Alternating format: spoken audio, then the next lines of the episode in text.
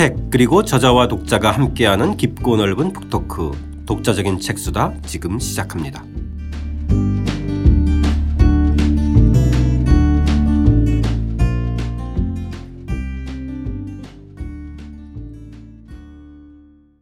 주경철 선생님과 함께하는 주경철의 유럽인 이야기 사장 헨리 8세입니다. 근대 영국을 출범시킨 호색한 오늘은 그 두 번째 이야기죠. 헨리 8세 여섯 왕비에 대해서 저희 이야기 나눠보겠습니다. 일단 도입부 함께 읽고 이야기 열어보겠습니다. 국왕 개인의 일은 단순히 사적인 문제에 그치지 않고 국가 전체의 문제로 비화할 수 있다. 헨리 8세의 이혼 문제가 바로 그런 사례로 영국과 유럽 전체에 정치와 종교 문제에 지대한 영향을 미쳤다. 1528년부터 헨리는 캐서린과의 이혼을 고려하고 있었다. 사산을 하거나 혹은 아이가 태어난 뒤 얼마 안 되어 죽는 일이 이어졌고 남은 건 딸 메리뿐 아닌가. 왕위를 노리는 친척들은 우글거리는데 캐서린은 이제 늙어서 더 이상 아이를 낳는 게 불가능해 보였다. 추기경 울지는 처음부터 헨리와 캐서린의 결혼에 반대했다. 형수와 결혼한다는 것은 누가 보아도 인륜에 어긋나며 성경에도 명백히 금지되어 있다. 누구든지 그의 형제의 아내를 데리고 살면 더러운 일이라 그가 그의 형제의 하체를 범함이니 그들에게 자식이 없으리라. 울지는 이 구절을 들이대며 국왕의 결혼을 만류했다. 헨리는 특히 마지막 구절, 자식이 없으리라 하는 부분을 듣고 무서워했다고 한다. 그런데 정말로 일이 그렇게 되지 않았는가? 예.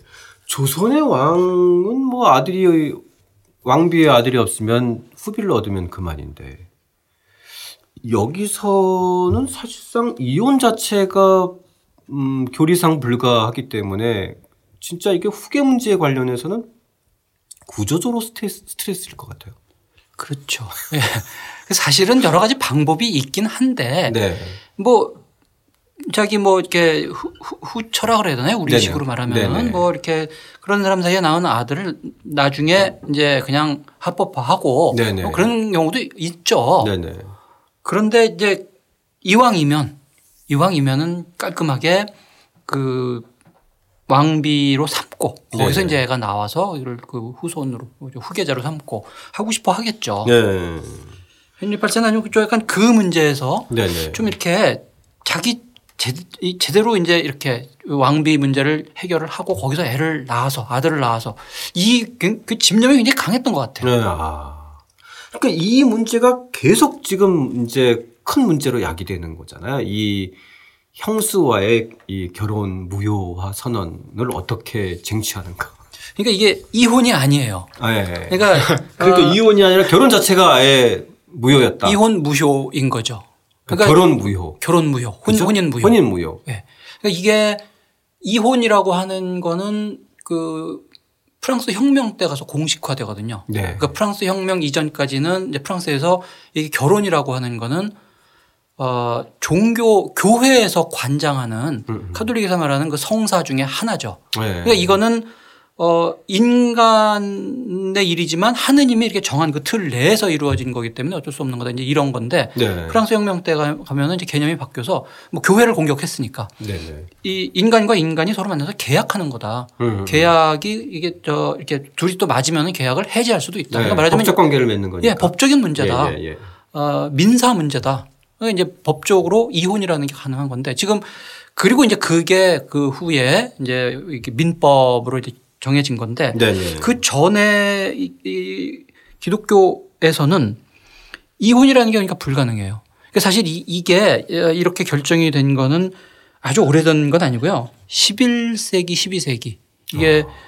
어, 교황 그레고리오 7세라고 있습니다. 네네. 이 그레고리오 7세가 교회를 전반적으로 개혁한 이게 우리 그레고리오 개혁이라고 그러거든요. 네네. 그러니까 사실은 기독교라고 하는 것이 물론 이제 일단은 종교개혁 나오기 전이니까 이제 카톨릭입니다만 이 카톨릭이라고 하는 그 교리나 종교적인 실천 이런 것들이 완전히 자리를 잡은 게 사실은 이때부터예요. 그러니까 아.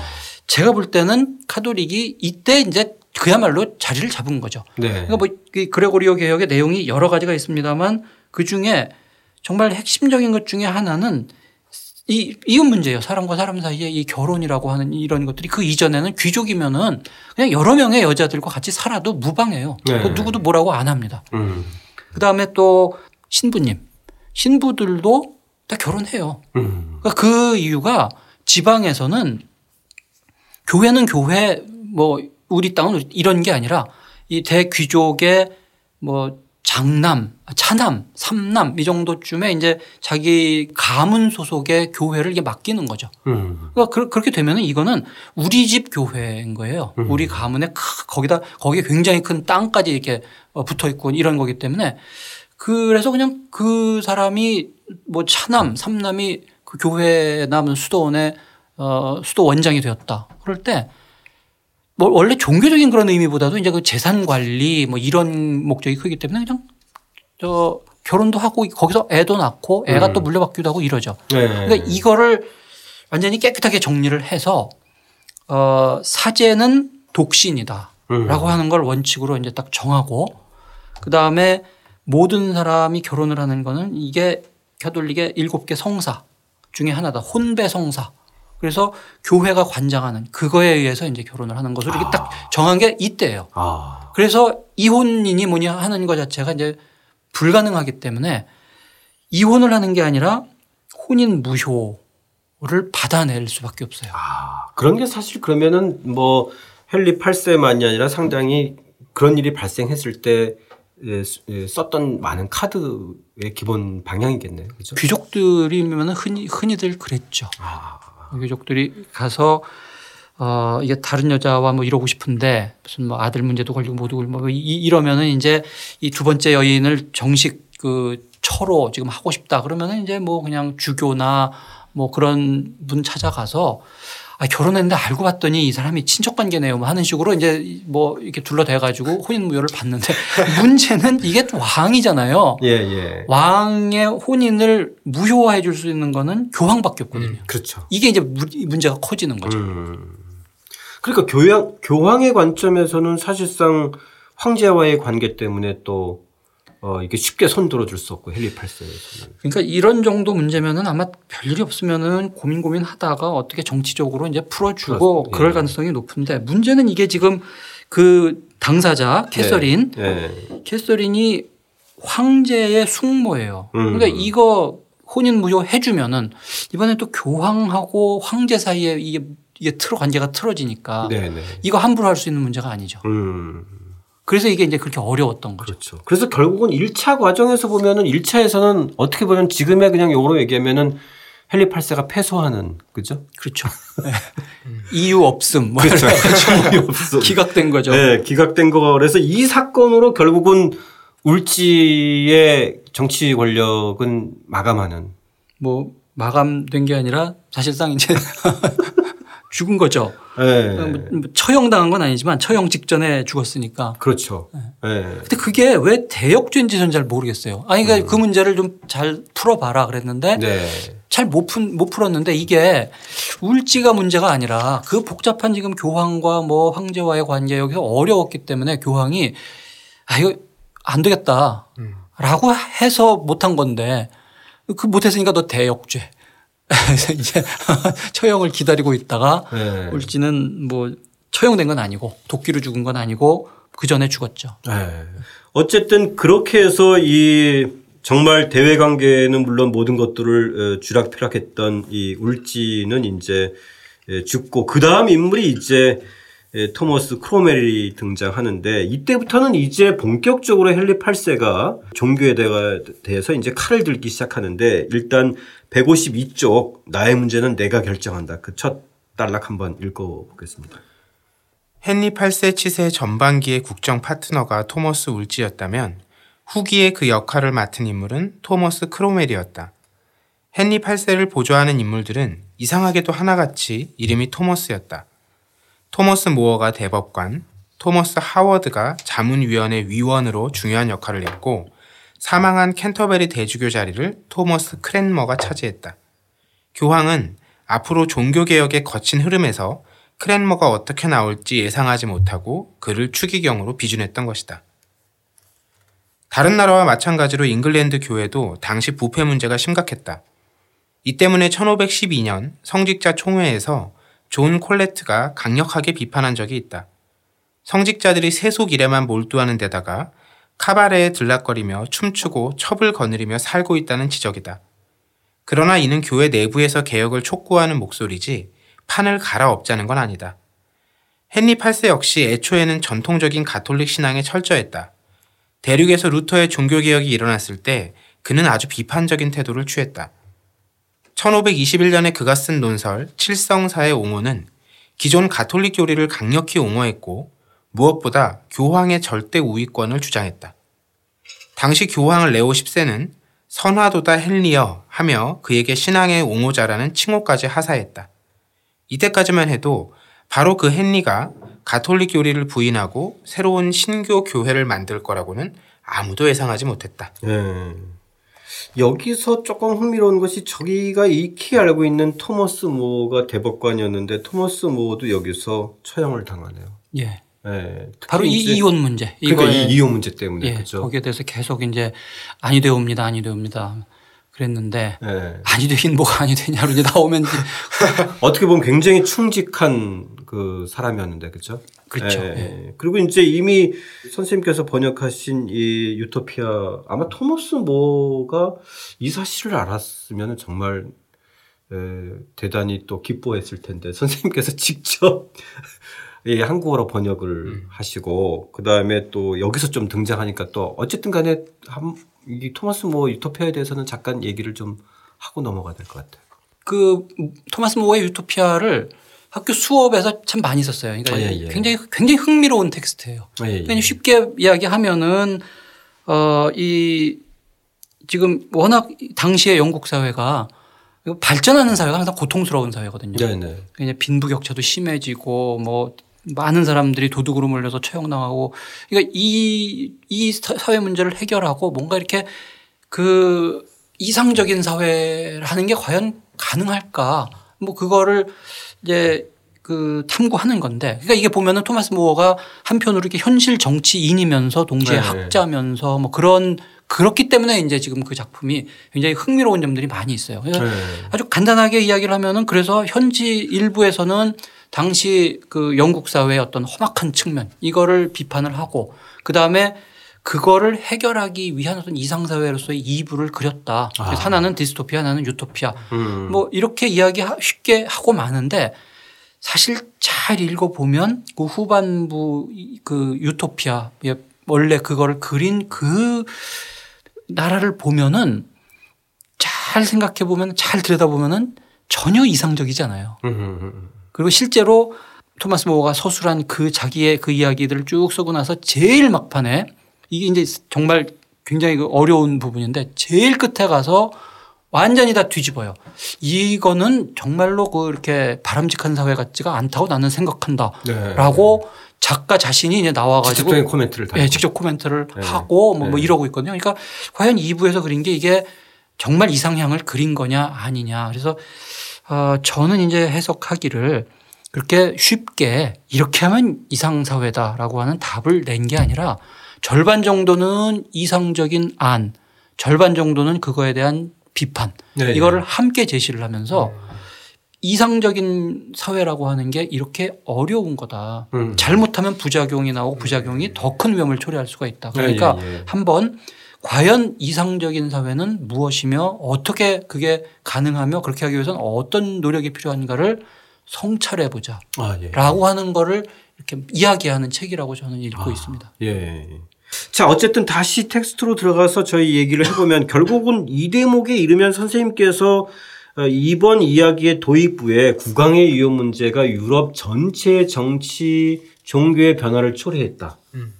이런 대목을 좀 이해를 할 수 있는 것 같아요. 그러니까 이제는뭐 어, 헨리 8세가 이제 교양청으로부터 독립하면서 이제 직접적으로 행동 개시를 하게 되는 거잖아요. 그렇죠. 정치적 행위를. 그죠? 예.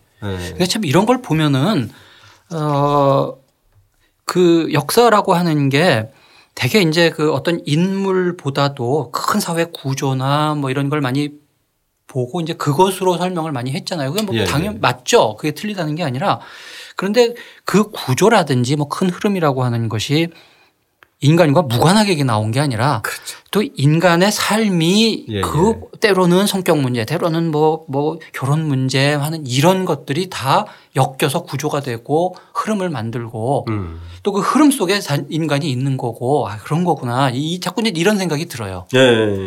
이게 이 시대에 이제 이 국왕이라고 하는 존재가 워낙 중요하니까 예. 국왕의 이런 무슨 성격 문제, 이 결혼 문제 같은 게 정말 잉글랜드 역사에 어떤 큰 임팩트를 가하고 이게 다시 또 영국사 전체에 어떤 영향을 미치고 그 정말 그렇게 흘러가고 그렇죠. 있습니다. 정말 이 사건을 보면 그렇게 이제는 뭐 교양청으로부터 독립해서 어 이제는 자기가 인사권을 휘둘러 가지고 최종적으로 이제 1차에서 패소한 것을 최종적인 승소로 만들어 버리는. 재판정 자체를 그러니까 내가 제가 할게, 내가, 내가 재판할게가 되는 네. 거죠. 피고가. 피고가. 예. 자, 그렇게 해서 쫓아내고, 어, 이 1534년에 수장령이라는 것을 의회에 통과시키는데, 결국 이거는 뭐 자기가 뭐 절대 군주다. 모든 아, 것을 그러니까 결정한다. 이런. 그 수장이라고 하는 게 이제 종교적인 문제에서 네. 어, 이전에는 교황이 최고의 수장이잖아요. 네네. 하느님의 지상 대리인. 그런데 영국에서는 잉글랜드에서는 종교 문제에서 내가 수장이다. 내가 정할 수 있다는 거죠. 아, 예. 그래서 결국은 쫓아내고, 캐서린을 쫓아내고, 어, 두 번째인 네, 두 번째 인 앤블린. 이제 예, 결국 어, 결혼을 그것도 보니까 뭐, 뭐 며칠 걸리지도 않아요. 예. 그 좀, 좀 급한 게 이 결, 거의 결혼 날짜 잡아놓고 그냥 그 죽인 것처럼. 임신 중이었거든요. 그러니까 빨리 해야죠. 예. 근데 나중에도 보면 임신 아니래도 그다음 죽이고 그 다음 날 하고 막 이러더라고요. 아, 그 빨리 빨리. 그 다음서부터는 이것도 이제 처음이 어렵지. 예. 두 번, 세 번 해봐요. 자, 문제는 이 이어지는 이 엠블린 역시 아들을 낳지 못하고 참수를 당하는 운명에 처했는데 그 대목도 한번 읽어보겠습니다. 155쪽인데요. 예. 1536년 캐서린의 사망 소식이 전해졌을 때 국왕은 크게 기뻐했다고 한다. 아무리 그래도 전처 사망 소식에 그렇게 기뻐하다니. 사람이 마음을 이렇게 쓰면 안 되는 법이다. 엠블리는 두 번째 임신을 했고 이번에도 아들을 못 낳으면 목숨이 위태롭다는 것을 잘 알고 있었다. 그런데 국왕이 창시합에 나갔다가 크게 다쳤다는 소식이 들려왔다. 너무 놀란 앤블리는 유산을 했다. 약 4개월 된 태아는 아들이었다. 이날은 마침 캐서린의 장례식 날이었다. 엠블리는 죽음을 피할 길이 없었다. 그녀가 정말로 다른 남자와 간통을 했는지는 알 수 없지만 결국 아들 생산의 실패가 그녀의 운명을 결정지은 것이 분명하다. 다섯 사람이 엠블린과 간통을 했다는 죄로 체포되었다. 그 중에는 친오빠도 포함되어 있었다. 이왕 꾸밀 거면 확실하게 나쁜 년을 만들 작정이었던 것이다. 고문 끝에 모두 왕비와 간통을 저질렀다고 자백했으니 애는 꼼짝없이 간통죄, 근친상간, 대역죄를 뒤집어 썼다. 평소 똑똑하고 말도 똑부러지게 잘했던 엠블리는 죽기 전에 이런 말을 남겼다고 한다. 국왕은 제겐 너무나도 잘해주셨습니다. 미천한 소녀를 후작 부인으로 왕비로 만들어 주셨죠. 오늘은 저를 순교자의 반열에 올려주시는군요. 프랑스 물을 먹어서 그런가 엠블리는 프랑스의 처형 방식대로 바른 자세로 무릎 꿇고 앉아 참수를 당했다. 그러니까 우리가 앞선 시간에도 얘기했지만은 이 사람들의 죽는 장면을 보면 마치 뭐 연출하는 것처럼 말도 그렇게 얘기하고 뭐 꼭 지어낸 듯한 느낌을 가질 정도로 이게 좀 디테일하게 상상이 안 가게 이렇게 아주 독특한 멘트를 날리고 독특하게 죽는 사람들도 많아요. 요거 조금 의심스럽지 않나요? 혹시 이거 후대 역사가나 이런 사람들이 약간 사실 그 옆에서 누가 이게 저- 정말 저게 들었을까 그러니까 어떻게 이런 기록이 있는데, 남겨져 예. 있는지도 좀 궁금하고. 현실 같으면 막 욕을 하면서 죽어갈 것 같은데 그러니까. 그래도 우리 너무 순교자의 반열에 올려주시는군요. 이렇게. 그래도 우리 너무 그렇게 또 네. 어, 다 뒤집지는 말고요. 네, 네, 뭐 네. 기록에 이렇게 나와 있으니까요. 예. 그 이제 이앤 블리는 어 어렸을 때부터 외국 돌아다니면서 프랑스 왕실의 경험도 하고 뭐 이래 가지고 네. 어 많은 경험이 있잖아요. 그래서 역시 똑똑하고 네. 좀 그런 것 같아요. 네. 이, 이 성격도 굉장히 당차고 어 그런데 억울할 거 아니에요. 아무리 그래도 그렇죠. 더더군다나 이게 무슨 그 간통죄 근친상간 그리고 이제 왕을 배반하면은 이게 단순 간통죄가 아니라 또 이게 대역죄거든요. 네. 그러니까 국왕의 권위를 해하면은 음. 절대 해- 범해서는 안 되는 그 권위를 이렇게 배반한 거기 때문에 이게 또 대역죄까지 돼요. 아, 그래서 그러니까 영모나 역죄도 아니고 대역죄. 대역죄예요. 이 헨리 8세가 정말 그러니까 캐서린은 원래 원했던 결혼이 아니니까 뭐 음. 그럴 법도 한데 엠블린하고는 사랑이라는 감정이 어느 정도 이제 자기가 이제 관계였잖아요. 그렇죠. 예. 그런데 이렇게 누명을 씌워서 죽인 다음에 바로 다음 날또 예. 다른 궁정 여인과 그러니까 이제 이미 또 다른 사랑을 했었던 거지. 그죠? 예, 다, 다 이게 봐, 봐두고 있었던 것 같아요. 그죠. 근데 이 엠블린 자신은 뭐 이렇게 정말 죄 없이 자기가 죽으니까 그러다 뭐 자기 오빠까지 좀 끌려 들어가서 뭐 같이 죽고 이러니까 예. 그래서 이때에 지금 어, 맨 토마스 토마스 그러잖아요. 그중에 네네. 이제 캔터베리 대주교가 토마스 크랜머인데 네네. 이 토마스 크랜머한테 앤블린이 사적으로 네. 어, 그 고해 성사를 했어요. 아. 음. 그러면서 나는 진실로 죄가 없다. 음. 아 그러니까 이제 이 뭐 크랜머도 보니까 봐하니 이게 음. 틀림없이 지금 왕이 지어낸 거잖아요. 아, 그래서 그렇죠. 앤블린이 뭐 죽고 하는 할 때 이 크랜머가 아주 뭐 대성통곡을 하고 음, 뭐 음, 어떤 음. 약간의 그 죄책감 같은 게 있었던 모양이죠. 아. 뭐 그런 기록이 있어요. 예, 예, 예. 자, 지금 그, 이, 포근 형이 얘기한다, 얘기한 대로, 처형 다음 날 이제 이 궁정 여인 제인 시모어라는 여인하고 약혼을 하고 열흘 뒤에 이제 결혼을 하는데, 여기서는 이제 에드워드 6세가 탄생하는. 예.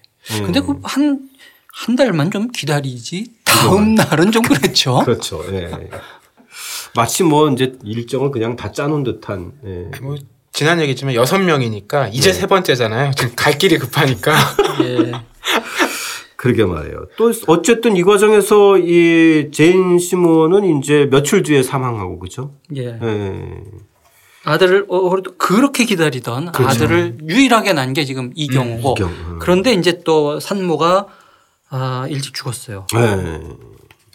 그래서 이제 여기서 보면은 뭐 오직 얼마나 기뻤으면 이제 이 등남을 기념해서 거대한 궁전 건설도 착수하는데 여기서 만들어진 이 논서치라는 이름의 웅대한 궁전은 남아 지금 없죠. 예, 나중에 이제 부셔가지고 네. 저 찰스 2세의 애 첩이었군요. 네. 노름빛 갚기 위해서 건물 부수고 자재를 팔아먹었다고 그러느라고 지금 그 웅대한 성을 볼 수는 네. 없습니다. 네. 그만큼 이제 그 아주 그냥 비싼 자재를 썼다는 자재를 팔아먹을 정도면 그죠? 자, 어쨌든 이 산모가 며칠 뒤에 사망하니까 바로 또 창, 차기 왕비의 간택을 해야 되는데 사실상 이 크로멜 같은 경우는 앞에 있었던 울지의 사례를 조금 면밀하게 검토했으면 좀 신중했을 텐데 결국은 크로멜도 이, 이 제대로 천거를 하지 못해서 이제 그런 또 같은 운명에 처하게 되는데 거죠. 그렇죠? 예. 예. 왕한테 죽매설 때 잘해야죠. 그러니까요. 아니 더군다나 이 이제 그 이건 좀 독일의 작은 그 공국이네, 그죠? 예. 거기에 공주를 이제 천거를 했는데 문제는 결국은 어이 헬 다른 사람도 아니고 헨리 8세가 정말 자기가 직접 뭔가 마음에 들어야 되는데 초상화를 그리게 하는데 미디에서도 나오지만 아무튼 어쨌든 선생님께서는 조금 심하게 왜곡은 아니었지만 어쨌든 좀 현실 모습보다는 요즘으로 따지면 거의 사진 뽀샵 사진처럼 예. 그죠 요즘은 실물보다 사진들이 다, 좋, 다 좋- 좋잖아요. 예. 그 정도는 되지 않을까 싶은데 그죠? 그저. 통관할 때 가끔 문제가 생기죠. 이게 여권 진짜 그렇죠. 예, 예, 예. 그럴 정도로 그 정도는 조금 이렇게 잘 그린 듯한 느낌은 가져요. 그죠? 이게 그 당시에 이제 이 16세기 영국 왕실의 제일 유명한 화가가 한스 홀바인이거든요. 네네. 홀바인이 이 저 왕의 초상화도 그리고 마- 많은 인물들을 그렇죠. 그렸는데 예, 예, 예. 그러니까 왕이 보낸 거예요. 음. 대륙에 야 네가 가서 좀 그러니까요. 그려가지고 내가 와라. 직접 못 보니까 한번 네, 실물을 한번 그려봐라. 제대로 잘 그려와라. 그래서 지금 보면 우리 그 160쪽에 네네. 에, 헨리 8세의 여섯 여인들 그래서 쭉 나오는데 그중에 4번이 이제 에, 클레브의 앤이죠. 네네. 제가 이 그림이 굉장히 익숙한 게 이게 어, 루브르에 한 하나가 있어요. 뭐 우리가 아. 여러 개 그려서 뭐 딴 데도 지금 가 있- 있을 텐데 아, 진본이 여러 개.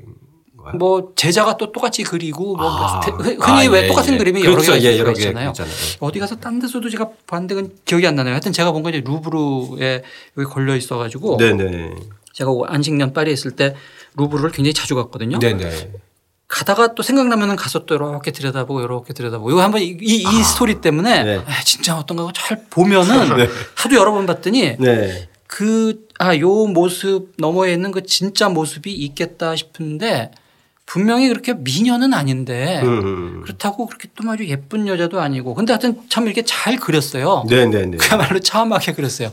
이 앤과 이혼한 거는 정말 딴 것도 아니고 딱 이거예요. 아 본 순간 아니었다. 아니다라고 네. 그냥 한마디로 그러니까. 어, 이제 안 이쁘다. 네. 초상화랑 다르다. 네. 더도 아니고 덜도 아니고 딱 그 이유입니다. 자, 이어서 이제 17세 어여쁜 소녀 캐서린 하워드에 빠졌는데. 넘버 5. 예, 넘버 5.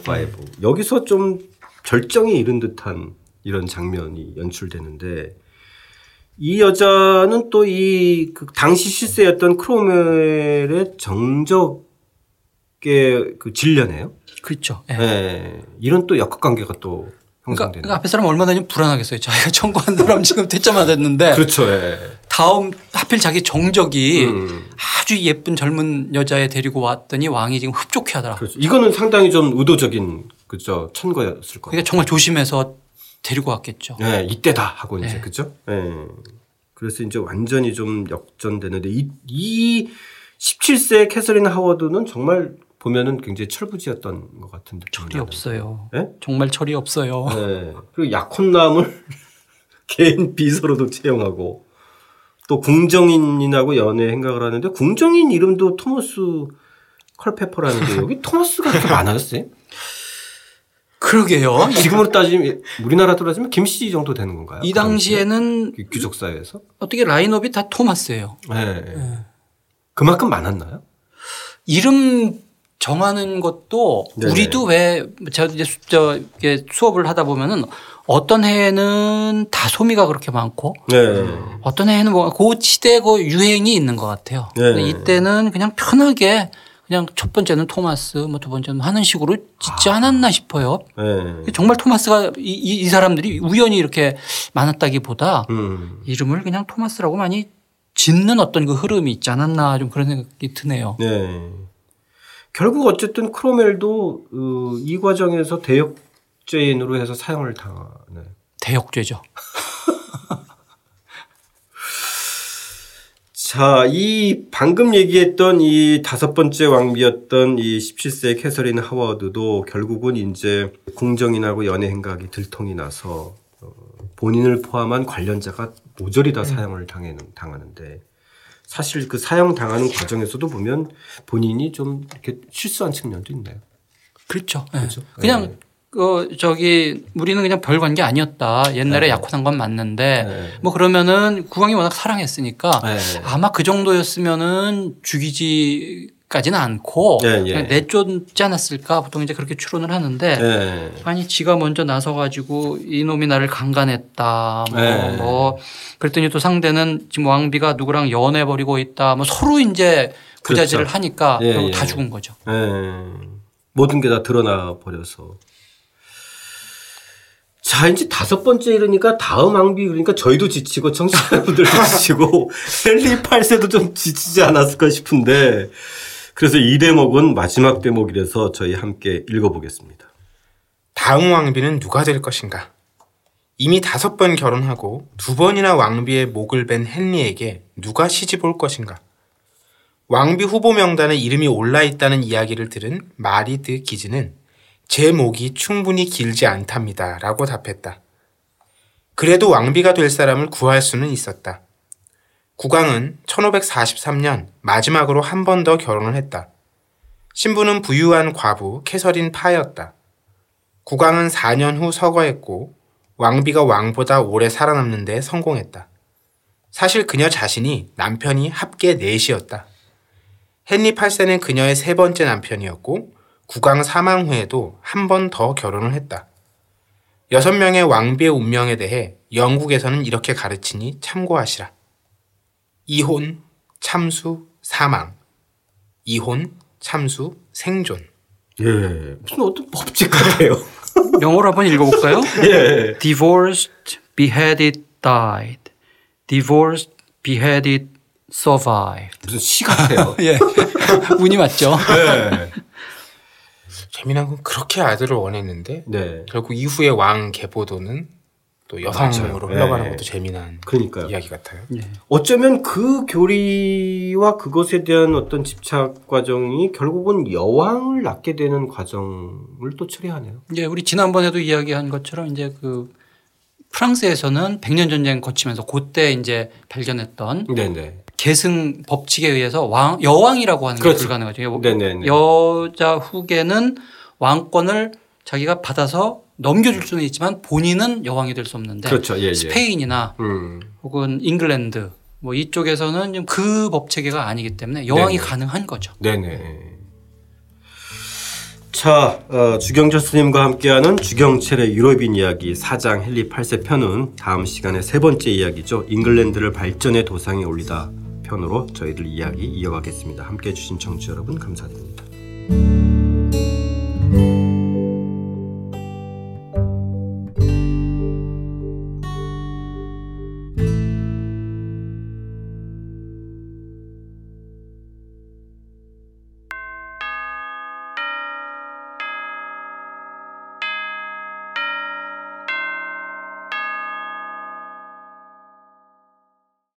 청취자 여러분들의 의견 함께 나누겠습니다. 호위무사님, 유럽인 이야기 해가 지지 않는 제국을 향하여 편 잘 들었습니다. 진시황은 제국 전역을 돌아다니며 통치하다가 거리에서 사망했는데 유럽과 아프리카 지역을 순방하며 기류에서 지낸 까르의 운명은 어떻게 전개될까요? 다음 방송 기대하겠습니다. 이렇게 올려주셨고요. 이어서 카를 오세 편도 어, 이야기 남겨주셨는데요. 카를 오세가 장례 미사에 참석한 장면은 영화나 드라마의 한 장면을 보는 것 같았습니다. 관 속에 들어가서 죽음에 대해서 생각해 보기도 하고 또 유서를 작성해 보는 체험도 있지만 카를 오세는 오래전 현대 일부의 사람들이 해보는 죽음에 대한 깊은 성찰과 허무감을 느꼈던 게 아닌가 싶습니다. 마지막 문구 이 세상의 영광이 얼마나 빨리 지나가 버리는가. 우리 모두 어, 서로 사랑하며 삽시다 이렇게 올렸었습니다. 호임무사님 감사드리고요. 절차탕마님 카를 오세 2부 방송 잘 들었습니다. 바로 이해가 잘 안 되고 머릿속에서 내용 정리가 아, 잘 되지 않아서 여러 번 듣다가 조금씩 늦게 후기를 올려봅니다. 최초로 해가 지지 않은 제국을 꿈꾼 왕이라는 점이 신선하게 다가옵니다. 꿈도 컸지만 이루어질 수 없는 꿈이겠지요. 그 꿈의 연장선상이 제국주의라는 생각이 듭니다. 요즘 알라딘과 휴머니스트 덕분에 깨알 같은 재미를 느낍니다. 알라딘 굿즈 중 유럽인 이야기 에코백은 방송을 들을수록 애착이 갑니다. 논어 명구 책갈피는 제가 제일 좋아하는 구절이라 더욱 정이 가고요. 대표님이 쓰신 편집자란 무엇인가도 재밌게 읽고, 읽고 있습니다. 일반 독자에게도 책은 어떻게 만들어지는지 좋은 정보를 많이 제공해 줍니다. 독서를 좋아하는 사람들이 한 번은 읽어봤으면 좋겠다는 생각이 듭니다. 또 대표님의 출판에 대한 애정과 철학을 엿볼 수 있어서 즐겁습니다. 끝으로 휴머니스트 스태프분들, 포근이 형님, 또 독자적인 책수다 청취자 여러분들, 저자 선생님 모든 분들 풍성한 한가위 되세요. 이렇게 올려주셨습니다. 감사드립니다. 이 유럽인 이야기 알라딘 굿즈 만들었던 에코백하고 또 제 책 편집자란 무엇인가 한꺼번에 올려주셨는데요. 정말 감사드립니다. 제 책은 사실 방송에서 한 번도 얘기해 볼 기회가 없었는데 사실 업계 얘기가 많아서요. 절차탕마님께서 이렇게 또 편집자란 무엇인가 언급해 주시니 정말 또 감사드립니다. 졸리졸리님, 밴쿠버에서 듣고 있습니다. 몇 개월 쉬러 온 거라 책을 안 가져왔는데 정말 후회되더라고요. 아쉬운 마음을 독자적인 책수다로 달래고 있습니다. 돌아가면 밀린 책 왕창 읽어야 되겠습니다. 아니, 졸리졸리님 밴- 그 사이 밴쿠버 가셨나 본데 아, 또 밴쿠버에서 아, 독자적인 책수다 또 듣고 올려주셨는데 정말 감사드립니다. 이렇게 먼 길에서 온 에, 졸리졸리님의 이 두세 줄짜리의 평이 또 저희 독자적인 책수다 스탭들에게 또 어, 큰 응원과 또 격려가 됐습니다. 감사드립니다. 호위무사님 감기 걸리신 모양인 것 같은데요. 어, 감기 빨리 나시고 환절기에 독자적인 책 쓰다 여러분 모두들 감기 조심하세요. 콜록콜록 이렇게 쓰신 거 보니까 아마 감기 걸리신 모양이에요. 감기 얼른 나시고 밴쿠버에서 정말 즐거운 어, 휴가 보내시고 돌아오시고요. 또 먼 길에서 이렇게 또 올려주니 감사드리고 절차 탕마님 편집자란 무엇인가 소개 감사드립니다. 아무튼 어, 늘 어, 저희들 또 응원해 주셔서 감사드리고 어, 추석 잘 보내시기 바랍니다. 엊그제 큰아이 수료식이어서 논산에 다녀왔습니다. 내려가는 길에 남녘의 들판이 정말 어, 누렇게 익어가는 들판을 봤는데요. 이제 10월 짙어가는 가을입니다. 들판의 가을은 어, 누렇고 또이 계곡의 가을은 어, 붉고 이 도시의 가을은 또 어, 파란데요. 여러분들 에, 각자가 이렇게 또 누렇고 풍성한 가을 또 붉은 매혹적인 또 가을 또 이렇게 푸른 에, 생기발랄한 가을들 맞이하시면서 어, 추석 잘 보내시고 저희 또 10월 짙어가는 가을에 다시 한번 찾아뵙겠습니다. 감사드립니다. 독자적인 책 수단은 책 읽는 사람들이 모이는 공간 알라딘 서점과 함께합니다.